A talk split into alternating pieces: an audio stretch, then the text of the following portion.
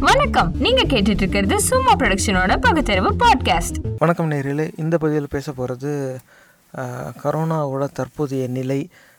ஒன்பது லட்சத்துக்கும் மேலே பாதிக்கப்பட்டவர்கள் எண்ணிக்கை போயிடுச்சு. மரணம் அடைஞ்சவங்க எண்ணிக்கை நாற்பத்தி அஞ்சாயிரத்தை தாண்டிடுச்சு. இதில் முப்பத்தி மூணாயிரத்துக்கும் மேலே சீரியஸ் கண்டிஷன்னு சொல்கிற கவலைக்கிடமான நிலையில் இருக்காங்க. இது உலக அளவில் இருக்கிற எண்ணிக்கை.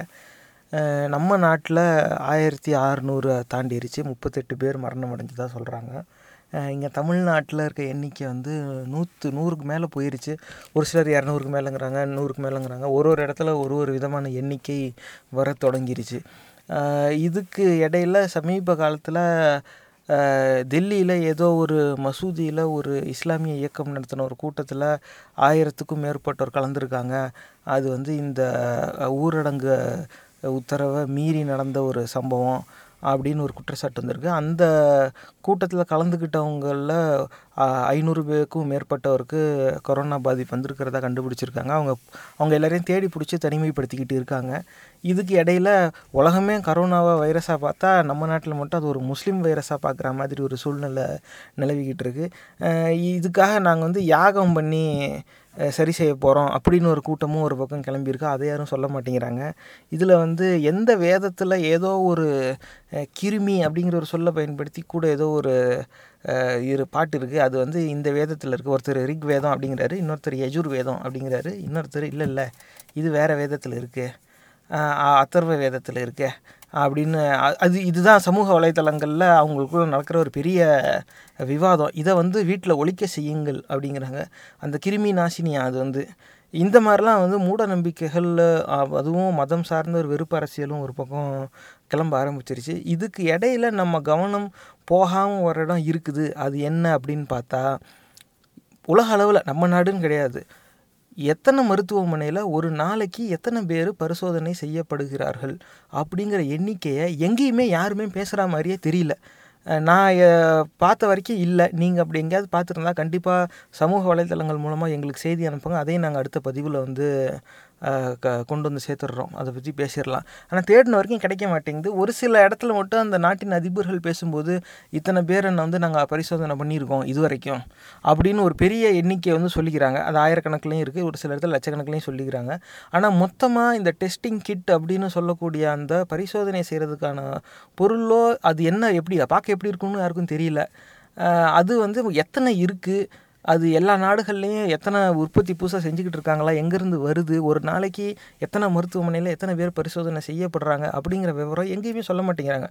இப்போ வந்து ஒரு லட்சம் பேரை பரிசோதனை செய்கிறோம் அதில் வந்து ஐம்பதாயிரம் பேருக்கு இருக்குன்னு வந்திருக்கு. அப்படின்னு சொன்னால் சரி பரிசோதனை செஞ்சவங்களில் பாதி பேருக்கு இருக்குது எண்ணிக்கை அதிகம் தான் அச்சப்படணும் தான் ஆனால் நாட்டின் ஜனத்தொகை ஒரு லட்சம் தானா? பல கோடியில் இருக்குது பல கோடி மக்கள் வாழ்கிற நாட்டில் எத்தனை மருத்துவமனையில் ஒரு நாளைக்கு எத்தனை பேரை பரிசோதனை செய்ய முடியும்? ஏன்னா ஒரு பரிசோதனைங்கிறது அப்படி போட்டதுமே வர்றது கிடையாது இது.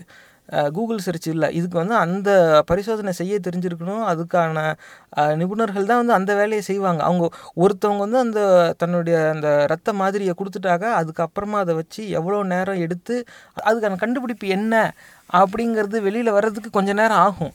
இது வந்து ஒரு ஆஸ்பத்திரியில் ஒரு பரிசோதனை மையம் வச்சு அதில் ஒரு அஞ்சு பேர் வேலை பார்க்குறேன்னா அவங்க மனுஷங்க. அவங்க இருபத்தி நாலு மணி நேரமும் வேலை பார்க்க முடியாது.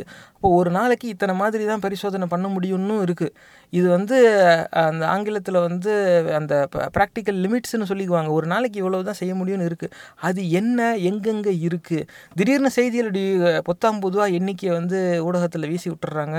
இல்லை இல்லை பன்னெண்டு தனியார் மருத்துவமனைகள் இத்தனை அரசு மருத்துவமனைகள் இது எல்லாத்துலேயும் அதுக்கு அதுக்கான ஏற்பாடு செய்யப்பட்டுள்ளது தக்க நடவடிக்கை எடுக்கப்பட்டுள்ளது அப்படின்றவாங்க. கொஞ்சமாக இன்னும் கொஞ்சம் கவனம் கொடுத்து கேட்டோம்னா அம்மாவின் ஆசையில்னு கூட அடிச்சு விட்ருவாங்க இதெல்லாம் வந்து அந்த க- என்ன மருத்துவமனை பெயர் என்ன எந்த இடத்துல இருக்குங்கிற விவரத்தை வெளியில் சொன்னால் தானே மக்கள் வந்து இன்றைக்கி சரி ஏதோ கொட்டாம்பட்டியில் ஒருத்தனுக்கு ஜலதோஷம் ஜுரம் இருக்குது ரெண்டு மூணு நாளாக தொடர்ந்து இருக்குது அவனுக்கு ஒரு அச்சம் இருக்குது அவன் அண்ணன் மகன் துபாயிலேருந்து வந்திருக்கான். இவன் இப்போ கோடாலி வாங்குறதுக்கு போய் அவனை பார்த்துட்டு வந்திருக்கான். அதனால இப்போ உனக்கு சந்தேகம் இருக்குது தனக்கு கொரோனா பாதிப்பு வந்திருக்கா இல்லையான்னு. இப்போ அவன் எங்கே போவான்? கொட்டாம்பட்டியில் இருக்கிறவனுக்கு எந்த மருத்துவமனையில் எந்த நேரத்தில் போனால் ரத்த மாதிரியை கொடுத்துட்டு வர முடியுங்கிற விவரம் தெரியுதா? வெளில யாராவது அதை பற்றி பேசுகிறாங்களா பேசலை. அதை விட்டுருங்க. நம்ம மாநிலத்தில் எத்தனை மருத்துவமனையில் ஒரு நாளைக்கு எத்தனை பேரை பரிசோதனை செய்ய முடியும்? ஏன்னா அது எத்தனை இருக்கோ அவ்வளோதான் செய்ய முடியும். அதனாலேயே என்ன ஆகுதுன்னா இதுக்கு ரெண்டு கண்ணோட்டம் இருக்குது பார்க்குறதுக்கு ஒன்று வந்து ஜலதோஷம் ஜுரம்னு சொல்லிட்டு வர அத்தனை பேருக்கும் அந்த பரிசோதனை செஞ்சுட்டு அது சீக்கிரமாக தீர்ந்து போயிடும் நிஜமாகவே பாதிக்கப்பட்டவங்கள கண்டுபிடிக்க முடியாத ஒரு சூழ்நிலை நிலவும்.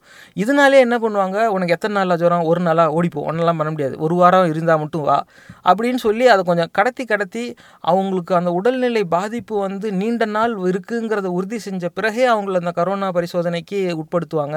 அப்படி ஒரு சூழ்நிலை ஏற்கனவே நிலவ ஆரம்பிச்சிருக்கணும். ஏன்னா எண்ணிக்கை கம்மியாக இருக்குது. நான் எல்லாருக்கிட்டேயும் இது வந்து லட்சக்கணக்கான பேரையும் பரிசோதனை செய்ய முடியுங்கிற வசதி கிடையாது.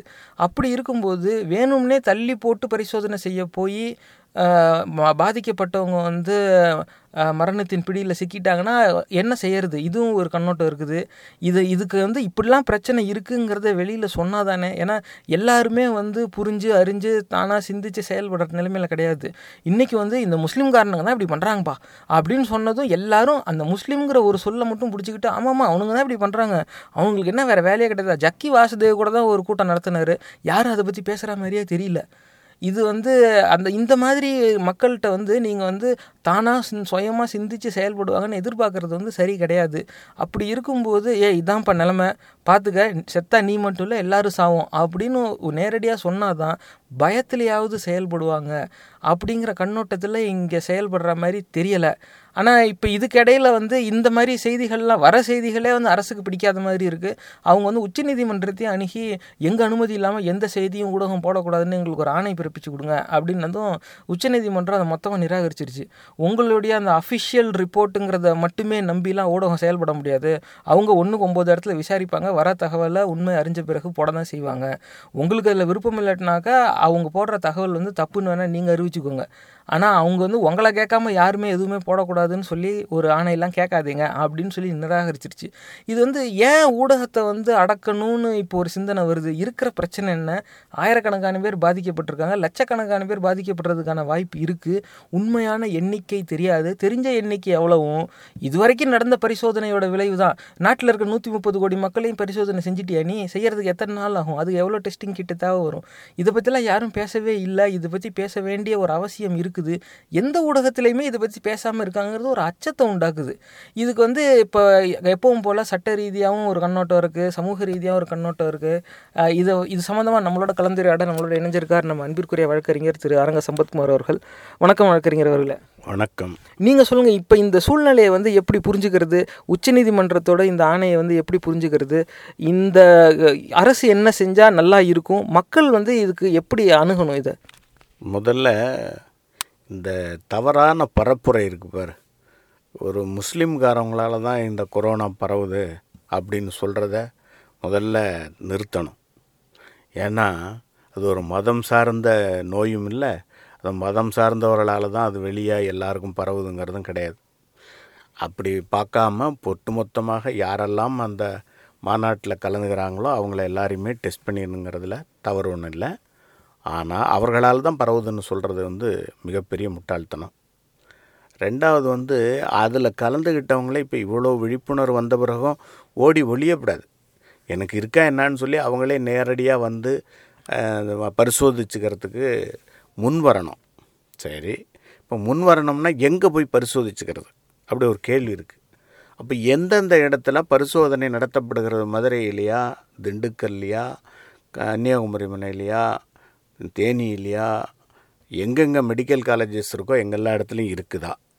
அப்படி இருந்தால் அது எத்த இருபத்தி நாலு மணி நேரமும் இயங்குதா? யாரை அங்கே போய் எப்போ வேணாலும் போனால் எடுப்பாங்களா? இப்படிங்கிற தகவல்கள்லாம் வந்து அரசு வெளியிடணும். அப்போ தான் அந்த மக்களுக்கு ஒரு விழிப்புணர்வு கொடுக்கறதுக்கு சரியாக இருக்கும். அவங்க போய் சோதனை பண்ணிக்கிறதுக்கும் சரியாக இருக்கும். அப்படிங்கிறது என்னுடைய கருத்து. ரெண்டாவது இந்த தகவல்களை வந்து நீங்கள் வெளிப்படையாக சொல்லாத வரை எவ்வளோ பேருக்கு பாதிக்கப்பட்டிருக்கு எவ்வளோ பேர் இருக்கிறாங்க மரணத்தை கூட நீங்கள் மறைச்சி சொல்லி மக்களுக்கு பீதி அடைய வேண்டாம் அப்படின்னு சொல்கிறது ஒரு பார்வை அது அரசனுடைய பார்வை அப்படி இருக்கும். ஆனால் உண்மையை சொல்லிட்டிங்கன்னா இத்தனை ஆயிரம் பேருக்கு இங்கே வந்துருச்சியா நீங்கள்லாம் ரொம்ப கவனமாக இருக்கணும். நீங்கள் வந்து அலட்சியமாக இருந்ததால் இது இன்க்ரீஸ் ஆகிட்டு இருக்கு இன்னும் நீங்கள் கவனமாக இருக்கணும். இன்னும் நீங்கள் கவனமாக இருக்கணும்னு சொல்லுவதற்கு உண்மையை சொன்னால் தான் உங்களுக்கு கிடைக்கும். அப்படி உண்மையை சொல்ல அரசு மறுக்கிறதுன்னு சொன்னால் எதையோ மறைக்கிறாங்க எதையோ மறைக்கிறாங்கன்னு இப்போ மக்கள் மத்தியில் ஒரு பேச்சாகி போச்சு. இதுக்கு இப்போ அச்சுப்புள்ளி அடையாளம் வைக்கிற மாதிரி உச்சநீதிமன்றத்தில் போய் வேற ஒரு வழக்கை ஒன்று போட்டு இந்த ஊடகங்கள் வந்து அவங்க இஷ்டத்துக்கு சொல்ல வேண்டாம்னு சொல்லுங்கள் அப்படின்னு. ஆனால் உச்சநீதிமன்றம் தகவல் அந்த அறிவு உரிமை சட்டத்தின் கீழே அந்த தகவல் தருகிற ஊடகங்கள் அவர்களுடைய பாதையில் எங்கெங்கே என்னென்ன நடக்குதுன்னு பார்த்து சொல்ல தான் செய்வாங்க. அதை எந்த அரசும் அதை நிராகரித்து இப்படி செய்யக்கூடாதுன்னு சொல்ல முடியாது. அது சட்டத்தில் இடமில்லை அப்படின்னு சொல்லிட்டாங்க. அப்படின்னா என்ன அர்த்தம்? நீங்கள் எதையோ மறைக்க முற்படுறீங்க. அதாவது அரசு. அரசு எதையோ மறைக்க முற்படுகிறது. ஊடகங்கள் அதை வெளியே சொல்லிவிடுகிறது அப்படிங்கிற பார்வை அந்த இடத்துல வந்துடுது. ஊடகங்கள் ஏன் சொல்கிறாங்க அப்படின்னா அவங்களுக்கு கிடைச்ச தகவலை மக்களுக்கு கொண்டு சேர்க்க வேண்டிய ஒரு பொறுப்பு அவங்களுக்கு இருக்குது அதனால் அவங்க செய்கிறாங்க அரசு என்ன செய்யணும் அப்படின்னா ஒன்று எங்கெங்கே எந்தெந்த இடத்துல இந்த பரிசோதனை செய்யப்படுகிறதுங்கிற பட்டியலை வெளியிடணும். எந்தெந்த மணி நேரத்தில் அவர்கள் தயாராக இருக்கிறாங்க அப்படிங்கிறதையும் அந்த பட்டியலில் சொல்லணும். மக்கள் அனைவருக்கும் இது மாதிரி அதிகமாக ஆகிக்கிட்டே இருக்குது பல இடங்களில் நாங்கள் ஊரை தடுத்து வச்சுருக்குறோம் வீதியை தடுத்து வச்சுருக்குறோம். நீங்கள் இன்னும் ரொம்ப கவனமாக இருக்கணும் அப்படின்னு சொல்லணுமே தவிர உண்மையை மறைச்சிட்டு பேசுகிறதுல பொருள் இல்லை அதில். வெளிப்படையாக பேசலாம் தப்பு ஒன்றும் இல்லை. இப்போ அமெரிக்காவில் பேசுகிறதா இருக்கட்டும் சைனாவில் பேசுகிறதா இருக்கட்டும் இந்தியாவில் பேசுகிறதா இருக்கட்டும் எல்லா அரசுகளுமே அப்படியே உண்மையாகவே வெளியில் சொல்லிவிட்டாங்கன்னா நம்மளால் எடுத்துக்க முடியாது. எல்லாருமே ஓரளவுக்கு அதை கொஞ்சம் மறைச்சி தான் பேசுவாங்க. மக்களை பீதி அடைய வச்சிடக்கூடாது அப்படின்ட்டு. ஆனால் இந்த மாதிரி விஷயத்தில் கொஞ்சம் வெளிப்படைத்தன்மை இருந்தால் நல்லா இருக்குங்கிறது என்னுடைய கருத்து. ரெண்டாவது இந்த ஓம வளர்த்துறன்னு சொல்லி சில குறிப்பு கிளம்பியிருக்கு. அவன் ஓமம் வளர்த்துனா ஒரு இருக்கிற கிருமியை அழிச்சிட முடியுமா? எவ்வளோ பெரிய முட்டாள்தனம்.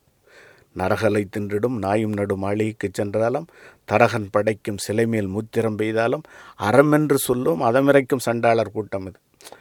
அந்த மாதிரி ஒரு சண்டாளர் கூட்டம் வந்து இங்கே நாங்கள் யாகம் நடத்துகிறோம் அந்த யாகம் நடத்தி இதனை வந்து சரி செய்ய போகிறோம் அப்படின்லாம் சொல்கிறது வந்து முட்டாள்தனமான ஒரு செய்தியாக இருக்குது ஓமம் வளர்க்குறதுக்குன்னு ஒரு குரூப்பை வந்து நாங்கள் எல்லாத்தையும் பண்ணிடுறோன்னு சொல்கிறத தயவு செய்து நம்பிடாதீங்க ஏன்னா அந்த மாதிரி குரூப்புகள்லாம் மூளையே இல்லாத குரூப்புங்கிறத நீங்கள் புரிஞ்சுக்கணும்.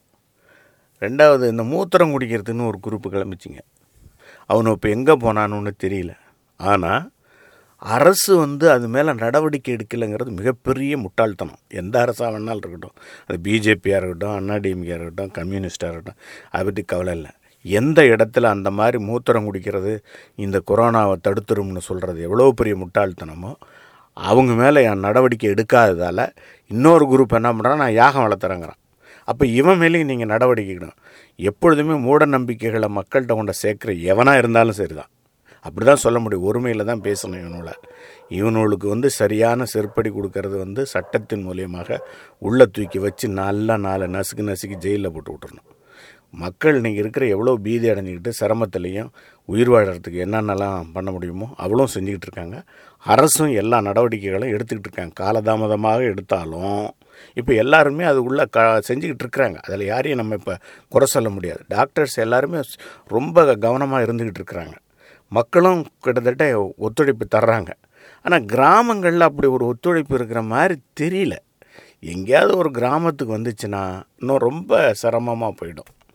அதனால் கிராமத்தில் இருக்கிற மக்களுக்கும் உரிய முறையில் அதை சொல்லி அவங்களையும் தனியாக தனிமைப்படுத்தி அமைதியாக இருங்கன்னு சொல்கிற ஒரு நிலை வரணும்னு நான் நினைக்கிறேன். மூணாவது இந்த மூட நம்பிக்கைகளை குறித்து சொல்லுகிறவங்களை அடையாளம் பண்ணி அதான் வாட்ஸ்அப்பில் வந்துடுது எல்லாருக்கும் தெரிஞ்சிருது எந்த குரூப்படா செய்கிறான்னு கண்டுபிடிச்சிடலாம் அது ஜீரோ க்ரைமில் கொடுத்தா. அவனோட பிடிச்சி வச்சு பப்ளிக்கில் வச்சு நசுக்கணும். அப்போ தான் அந்த மாதிரி மூட நம்பிக்கைகள்லாம் சொல்ல மாட்டாங்க. அதனால் மக்களாக இருக்கிற நம்ம அரசு சொல்லுகிற விதிகளை நாம் கடைபிடிக்க வேண்டும். அதே மாதிரி தனிமைப்படுத்தி வாழ வேண்டும். குறிப்பிட்ட காலம் வரலைக்கும் சிரமங்கள் இருக்க தான் செய்யும். அந்த சிரமங்களை கூட நம்மளுக்கு வந்து சிரமமாக கருதாமல் மக்களினுடைய நலன் கருதி நம்மளே நம்மளை பாதுகாக்கிற ஒரு நிலை இன்றைக்கி நம்ம எடுத்துக்கணும். அதனால் தயவுசெய்து மூட நம்பிக்கைகளை நம்பிடாதீங்க அரசும் வெளிப்படைத்தன்மையாக கொஞ்சம் சொல்லுங்கள் மக்களுக்கு. அதுதான் என்னுடைய கருத்து. நன்றி வழக்கறிஞர் அவர்களே. அஹ், இது வந்து சிந்திச்சு பார்க்க வேண்டிய ஒரு விஷயம். இப்போ வந்து இந்த மாதிரி மூட நம்பிக்கைகள் வந்து வழக்கறிஞர் கடுமையாக விமர்சிச்சிட்டாரு. இன்னொரு பதிவும் இதே மாதிரி சமூக வலைத்தளத்தில் பார்த்தோம். ஏப்ரல் இரண்டாம் தேதி அது ஒரு குறிப்பிட்ட நேரத்தை சொல்லி இந்த நேரத்தில் ஸ்ரீராம ஜெயம் ஜபிப்போம். கொரோனா பாதிப்பு நீங்கள் இப்படின்னு சொல்லி ஒருத்தன் பதிவு போடுறான். முட்டாள் வந்து முட்டாள்தனமாக தான் பதிவு போடுவான். அதிலலாம் வந்து நம்ம பெருசாக பார்த்துட்டு இருக்க முடியாது. ஆனால் அந்த பதிவுக்கு லைக்கு ஷேரு கமெண்ட்டு எடேங்க அப்பா அதாவது எது ஏதோ ஒரு மந்திரமாக அது கிருமின்னு அதுக்கு பேர் இருக்குது அது போட்டால் இது இது போயிடும். இந்த கொரோனா வைரஸ் செத்து போயிடும் அப்படின்னு ஒருத்தன் சொல்கிறான் அது உண்மையா இல்லையாங்கிறது இவங்களுக்கு பிரச்சனை இல்லை. அது ரிக்வேதத்தில் இருக்கா யஜூர் வேதத்தில் இருக்கா ஒருத்தன் அத்தர்வ வேதத்தில் இருக்குது சரிபார்த்து போடவும் அப்படின்னு வேற சொல்கிறான் யாருக்குமே தெரியாது அப்படிங்கிறது தான் உண்மை.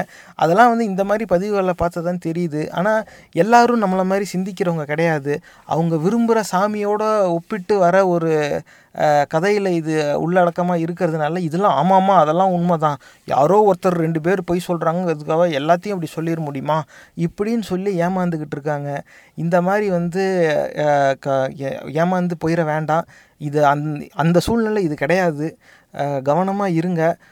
முக்கியமாக ஒரு நாளைக்கு எந்த மருத்துவமனையில் எத்தனை பேர் பரிசோதனை செய்யப்படுகிறது அப்படின்னு உங்களுக்கு தெரிஞ்சவங்கக்கிட்ட நீங்கள் சும்மா பேச ஆரம்பிங்க. பொதுமக்களாகிய நம்ம நமக்குள்ளே அதை பற்றி பேச ஆரம்பித்தா தான் இப்படி ஒரு பேச்சு நிலவுது அப்படின்னு சொல்லி நடவடிக்கை எடுக்க வேண்டியவங்களுக்கு அது ஒரு உந்துதலாக இருக்கும்.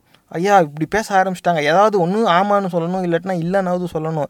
ஏன்னா இது கடைசியில் என் கண்ணோட்டம் இது எப்படி இருக்குதுனாக்க எண்ணிக்கை கம்மியாக இருக்குன்னு தெரிஞ்சதும் அதிகார வர்க்கத்தில் இருக்கிறவங்க பணக்காரர்கள் ஆதிக்க சக்தியாக இருக்கிறவங்களுக்கு மட்டும் முன்னுரிமை கொடுக்குற ஒரு சூழ்நிலையாக உருவாயிடும். அப்போ வரும்போது ஊரில் கலவரம் அடிச்சிடும் அது வந்து அதுக்கு கரோனாவே பரவாயில்லங்கிற மாதிரி ஆகி போயிடும் அந்த மாதிரி வந்து சட்டி சுடுதுன்னு சொல்லி அடுப்பில் குவிச்ச கதையாக நம்ம போயிடக்கூடாது இதெல்லாம் வந்து நடக்கிறதுக்கான வாய்ப்பு ரொம்ப ரொம்ப கம்மி. அதனால் வந்து யாரும் இதை நினச்சிலாம் அச்சப்பட வேணாம். ஆனால் வாய்ப்பு கம்மிங்கிறதுக்காக இதை மொத்தமாக நிராகரிச்சிடவும் வேணாம். ஆங்கிலத்தில் வந்து ஒஸ்ட் கேஸ் சினாரியோ அப்படின்னு சொல்லுவாங்க. இது நடக்கிறதுக்கு வாய்ப்பு ரொம்ப கம்மியாக இருக்கும். ஆனால் இப்போ இருக்கிறது வந்து ஒஸ்ட் கேஸ் சினாரியோ இது இது என்னவா இருக்கும்? அந்த கடுமையான சூழ்நிலையில் நம்மளுடைய சிந்தனை சொல்லு செயல் எப்படி இருக்கணும் அதை எப்படி தவிர்க்கணுங்கிறத அதை இப்பயே யூகிக்க ஆரம்பித்தாதான் முடியும். இதனால் வந்து தயவு செஞ்சு நீங்கள் எந்த ஊடகத்தில் நீங்கள் இந்த செய்தியை எடுத்தாலும் எத்தனை பேரை பரிசோதனை செஞ்சுருக்காங்க அப்படிங்கிறத பார்க்கணும். ஏன்னா ஒரு லட்சம் பேருக்கு வந்துருச்சான் அப்படின்னு நினச்சிட்டு அப்படியே புருவத்தை தூக்கிட்டு தூங்க போயிடக்கூடாது. ஒரு லட்சம் பேருக்கு வந்துருச்சுனாக்கா எத்தனை லட்சம் பேரை பரிசோதனை செஞ்சான் அந்த நாட்டில் மொத்தமாக எத்தனை கோடி பேர் இருக்காங்க? அப்போ மொத்த ஜனத்தொகையில் எத்தனை சதவீதம் பரிசோதனைக்கு உட்படுத்தப்படுறாங்க? அதில் எத்தனை சதவீதத்துக்கு பாதிப்பு இருக்குங்கிறது வெளில வந்திருக்கு அப்படிங்கிறத தான் நம்ம பார்க்கணும். அப்படி இருந்துச்சுன்னா ரெண்டு லட்சம் பேரை பரிசோதனை செஞ்சு அதில் ஒன்றரை லட்சம் பேருக்கு இருக்குனாக்கா பாதிப்பு பெருசாக இருக்குன்னு அர்த்தம். மிச்சம் இருக்கிற எத்தனை லட்சம் பேர் இருக்காங்க? அவங்க எங்கெல்லாம் போனாங்கன்னு தேடி பிடிச்சி கண்டுபிடிக்கணும். இது வந்து எத்தனை முடியும் எங்கே முடியுங்கிறத வெளியே சொல்லாமல் இருக்கிறது. பணக்காரர்கள் அதிகார வர்க்கத்தில் இருக்கிறவங்களுக்கு முன்னுரிமை தர வேண்டிய சூழ்நிலை வரலாம் அப்படிங்கிற ஒரு எண்ணத்தில் ஆயத்தம் பண்ணிட்டாங்களாங்கிற கேள்வி வந்து எழுது. இங்கே நான் கேட்குற கேள்வி வந்து முழுக்க முழுக்க தவறாகவும் இருக்கலாம். நான் கேட்குறேங்கிறதுக்காகவே நீங்கள் அதை நம்பாதீங்க. ஆனால் இப்படியும் ஒரு கண்ணோட்டம் இருக்குது இதுக்கு தீர்வு எப்படி வரும் அப்படின்னா யாரையும் பிடிச்சி சட்டை பிடிச்சி சண்டை போட வேணாம். அறவழி போராட்டம் போய் ரோட்டில் உட்காந்துடாதீங்க கும்பல் கூடி தான் இது பரவிக்கிட்டு இருக்கு அதெல்லாம் இப்போ செய்ய வேணாம். அது செய்யவும் கூடாது. அது வந்து பலன் அளிக்காது. ஆனால் நமக்குள்ளே ஒருத்தருக்கு ஒருத்தர் எப்படியும் பேசுவீங்கள்ல வீட்டிலே தானே அடைஞ்சு கிடக்குறீங்க. ஃபோன் பண்ணி பேசுகிறீங்களே ஏன்பா உங்கள் ஊரில் எந்த மருத்துவமனையிலப்பா கரோனா பாதிப்புக்கு பரிசோதனை செய்கிறாங்க உனக்கு தெரிஞ்சவங்க யாராவது அப்படியே பரிசோதனை செஞ்சுருக்காங்களா? அவன் ரத்த மாதிரி கொடுத்தா எத்தனை நாள் கழித்து வருது? அப்படி இல்லைன்னா வேறு ஊருக்கு தான் மாதிரி போகுதுனாக்கா எத்தனை நாள் கழித்து வரும்? அதுவும் ஒன்று இருக்குதுல்ல. எனக்கு கரோனா இருக்கலாம். நான் போய் எங்கள் ஊர் எங்கள் மா மாவட்டத்தில் இருக்கிற மே பெரிய ஆஸ்பத்திரியிலேயே மாதிரி கொடுத்துட்டேன். அதெல்லாம் ரெண்டு நாள் கழிச்சு வரும்ப்பா அப்படின்னு சொல்லி என்னை வீட்டுக்கு அனுப்பிட்டான்னா என் தெருவில் இருக்க அத்தனை பேருக்கு வந்துடும் அந்த ரெண்டு நாளில். அப்போ வந்து ரெண்டு நாளுக்கு அப்புறமா தெரிஞ்சதுன்னா முதல்ல என்னை தனியாக கூப்பிட்டு போய் அப்புறம் நான் யாரெல்லாம் பார்த்தேன் யாரோடலாம் இருந்தேன் அப்புறம் என் குடும்பத்தையே தூக்கிட்டு போவாங்க. இந்த மாதிரி அங்கங்கே குடும்பங்களை வந்து யாரெல்லாம் வெளிநாட்டுக்கு போயிட்டு வந்திருக்காங்கன்னு தேடி பிடிச்சி ஏற்கனவே தனிமைப்படுத்த ஆரம்பிச்சிட்டாங்க. அது வந்து ஒரு நல்ல நடவடிக்கை தான். ஆனால் இதை வெளிப்படையாக சொல்லி செய்யாமல் இருக்கிறது கடைசியில் வந்து அவசரங்கிற ஒரு சூழ்நிலை வரும்போது பணக்காரர்களுக்கு மட்டுமே முன்னுரிமைன்னு வந்துருமோ அப்படிங்கிற ஒரு அச்சத்தை கொடுத்துருது. எனக்கு அந்த அச்சம் வந்துருச்சு. ஆனால் என்னோடய அச்சம் த முட்டாள்தனமாகவே இருக்கணுங்கிறது என் விருப்பம். ஏன்னா நான் நினைக்கிறது முட்டாள்தனமாக இருந்தால் அங்கே நிலைமை வேறு உண்மை வேறு நல்ல நிலைமையில தான் நம்ம இருக்கோம்னு நம்ம வச்சுக்கலாம். அதனால் இந்த வாதத்தில் தோக்கிறத தான் நான் ரொம்பவே விரும்புகிறேன் ஆனால் சிந்திச்சு பாருங்கள் இது சம்மந்தமான உண்மை எந்த ஊடகங்கள்லையும் வரல. இதை பற்றி நம்ம பேச ஆரம்பித்தாதான் யாராவது ஒருத்தராவது இதை பற்றி ஏதாவது சொல்ல ஆரம்பிப்பாங்க. சிந்திச்சு பாருங்கள் இந்த பதிவு உங்களுக்கு பிடிச்சிருந்தா தயவு செஞ்சு சமூக வலைத்தளங்கள்ல இதை பகிர்ந்துக்கோங்க.